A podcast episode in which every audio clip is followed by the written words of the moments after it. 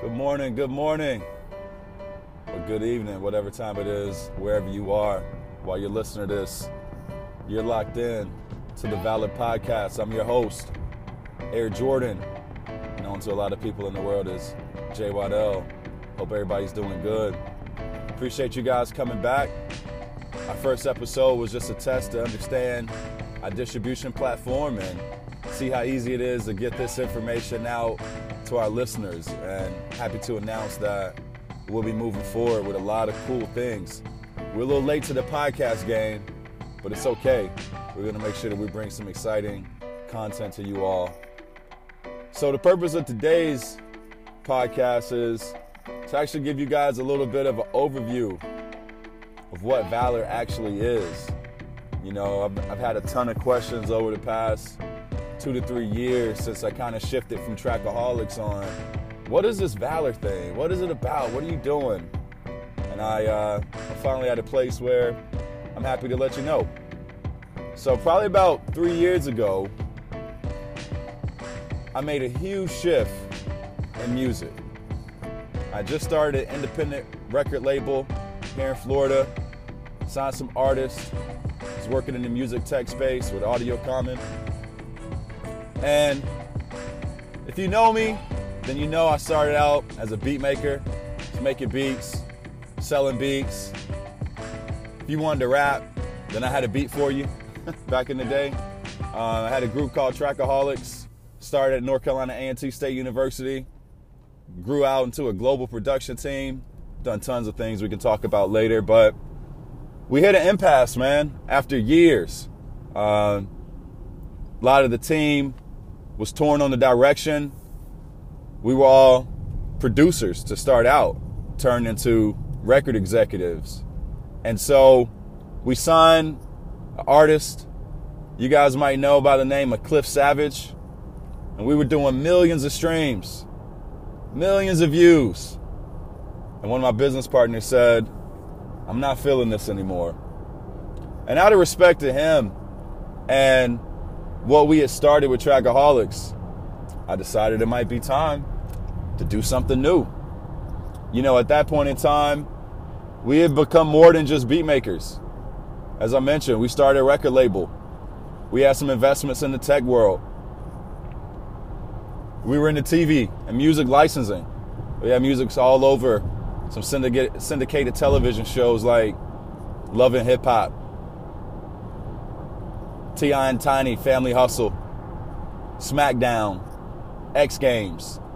Some really awesome things going on in, in our in our group and for Trackaholic Music Group, and it came to a halt very fast. I'll never forget it. I was in a was in a parking lot at Chick Fil A when we had the big conversation, and from there, Valor began. Um, it was supposed to be an opportunity to leverage all of the media assets, agencies, artists, clients, partners that we had, and wrap it all up into one big bucket that makes sense. If you know anything about the world, the world loves hip hop, but they hate what hip hop stands for, right? So uh, I'd, I'd, encourage you guys to read a pretty unique book on this called The Tanning of America by Steve Stoute. And it basically talks about how these Fortune 500, 100, Fortune 50 companies, they actually leverage hip hop and the hip hop culture into their businesses, right?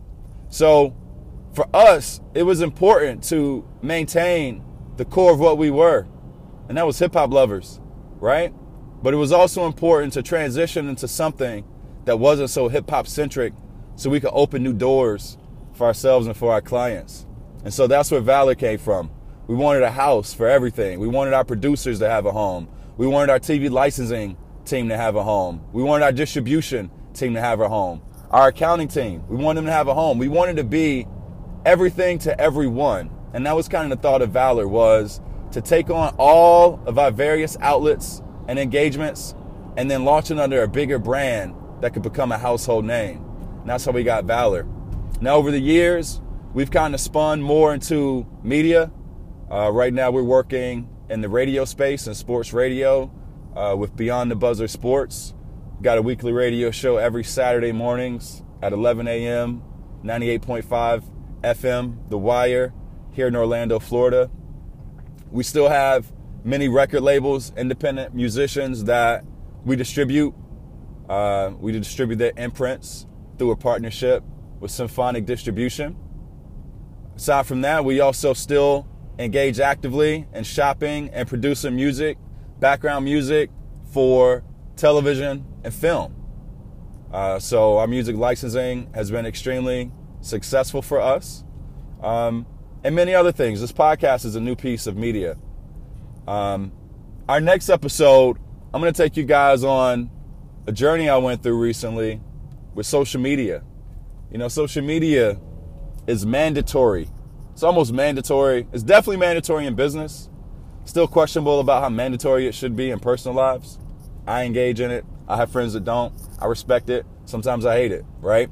But I want to take you guys through a situation that I went through recently that might help you in regards to your brand or something that you're thinking about launching. Um, if you know, probably about three weeks ago, I was banned from Instagram. All of my thousands, I think I had like five, I think I was approaching like 5,000 followers on Instagram, all organic. Started with Trackaholics when I was a producer through my record label all the way to Valor now. Uh, we actually were microblogging, sharing a ton of content, engaging with a ton of folks. And we got reported and got banned. And I've had to learn a lesson, right, on the importance of your own content, the importance of your own network, the importance of making sure that what you do online is real in real life. If I didn't have a lot of things that I've mentioned to you earlier, something like getting banned on Instagram could have tanked me, could have sent me into a massive depressive state, right? Losing all those followers. I was followed by Elliott Wilson, one of the journalists I've always looked up to, right? Gone, right? So there's some things out here in this world, guys, that you got to consider. And just remember, man, valor.